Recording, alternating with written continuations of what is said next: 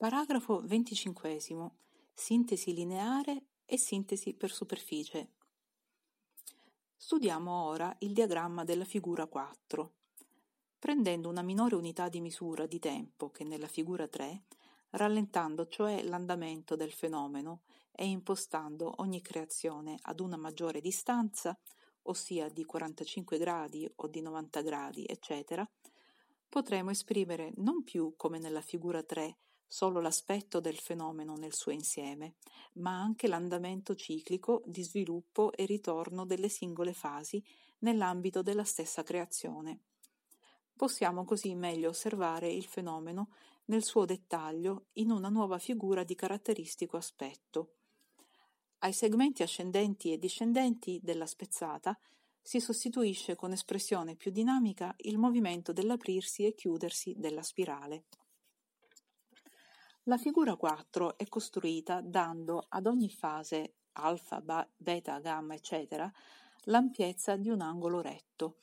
È preferibile questa ampiezza ad altri angoli in quanto vi dà un'espressione più evidente della legge del fenomeno, con sovrapposizioni di traiettoria regolari come nella realtà e un insieme più equilibrato nel ritorno dei periodi.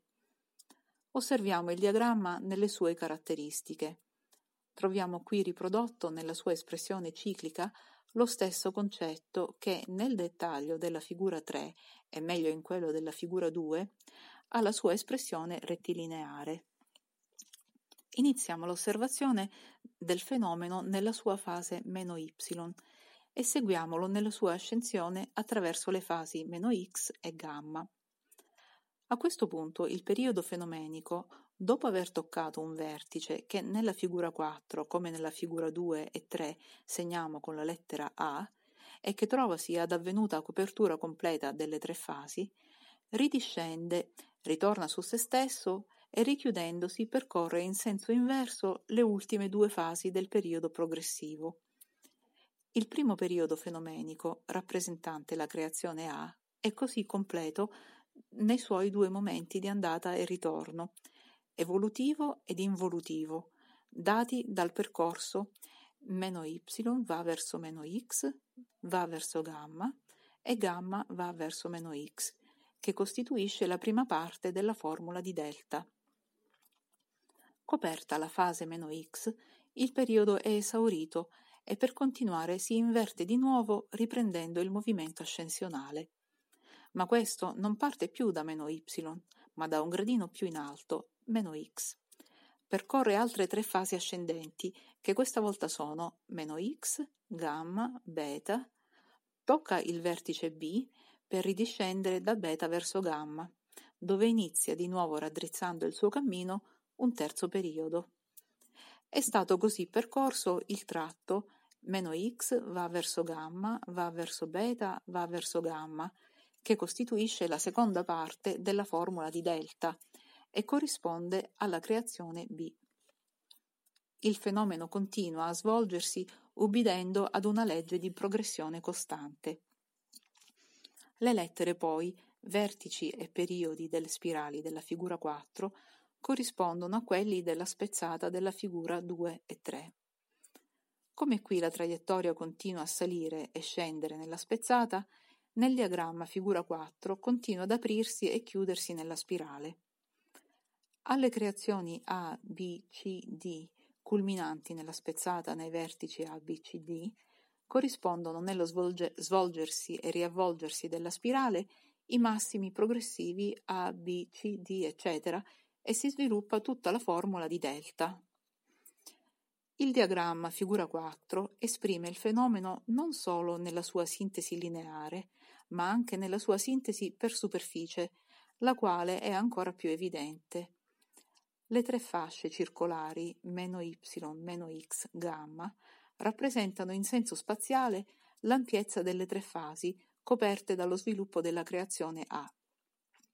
Questa produce come risultato massimo la fase gamma, cioè la materia, il vostro mondo fisico, e il risultato finale del percorso di ogni periodo è la copertura di una fase circolare maggiore che poi servirà di base a nuovi slanci verso occupazioni di aree maggiori. Figura 4. Sviluppo della traiettoria tipica dei moti fenomenici nell'evoluzione del cosmos. Allontaniamoci ora dal particolare del fenomeno per vederlo sempre più nel suo aspetto di insieme e coglierlo secondo linee sempre più generali. La legge di svolgimento della traiettoria tipo dei moti fenomenici è espressa da questa spirale soggetta ad un ritmo di pulsazioni che continuamente si invertono, si aprono e si chiudono, si svolgono e si riavvolgono. È come un intimo respiro. E il risultato finale di questo continuo ritornare su se stesso è una progressione costante. Questo è il prodotto ultimo di questo profondo lavorio intimo di tutto il sistema. La progressione costante dell'evoluzione è così, nella sua semplicità apparente, il risultato di una complessa e profonda elaborazione. Vengono così coperte successivamente le varie fasi. Ad ogni creazione sorge l'universo fisico, poi quello dinamico, poi quello psichico ed oltre, e il prodotto ultimo di ogni creazione resta, si somma ai precedenti, si totalizza una sempre maggiore copertura della superficie data dalle fasce circolari concentriche e tutto il sistema lentamente si dilata. Eccoci così ad una più vasta sintesi del fenomeno, la sintesi ciclica, espressa da una spirale volgentesi con progressione costante. L'espansione del sistema non è data solamente dal suo dilatarsi in superficie, ma dalla linea secondo cui questo dilatarsi avviene. Come congiungendo i vertici A, B, C, D, eccetera, della spezzata del diagramma figura 3, si ottiene come espressione sintetica una spirale, in cui si ritrova la linea 0x della figura 1, così congiungendo i corrispondenti massimi successivi di apertura A, B, C, D, E, F, G, eccetera, nel diagramma figura 4, si ottiene una spirale ugualmente ad apertura costante. Possiamo così in questa spirale stabilire una linea maggiore del fenomeno, nella quale il dettaglio dei ritorni è trascurato e si tiene conto solo della progressione finale. Ecco una più alta espressione della legge. Abbiamo così tracciata la spirale che diciamo essere la traiettoria tipica dei moti fenomenici. Semplicemente allontanando lo sguardo dalla figura 4, vedremo questa maggiore linea più visibile per sovrapporsi dei tre percorsi da cui risulta formata. Poiché ogni fase, per essere definitivamente superata e stabilmente fissata nel sistema, deve essere percorsa 3 volte in direzione progressiva di evoluzione, la prima volta come prodotto massimo del ciclo, poi come prodotto medio, poi come prodotto minimo, cioè punto di partenza o fase iniziale del processo evolutivo. Come si vede, il sistema è trino nel suo concetto come nel suo sviluppo.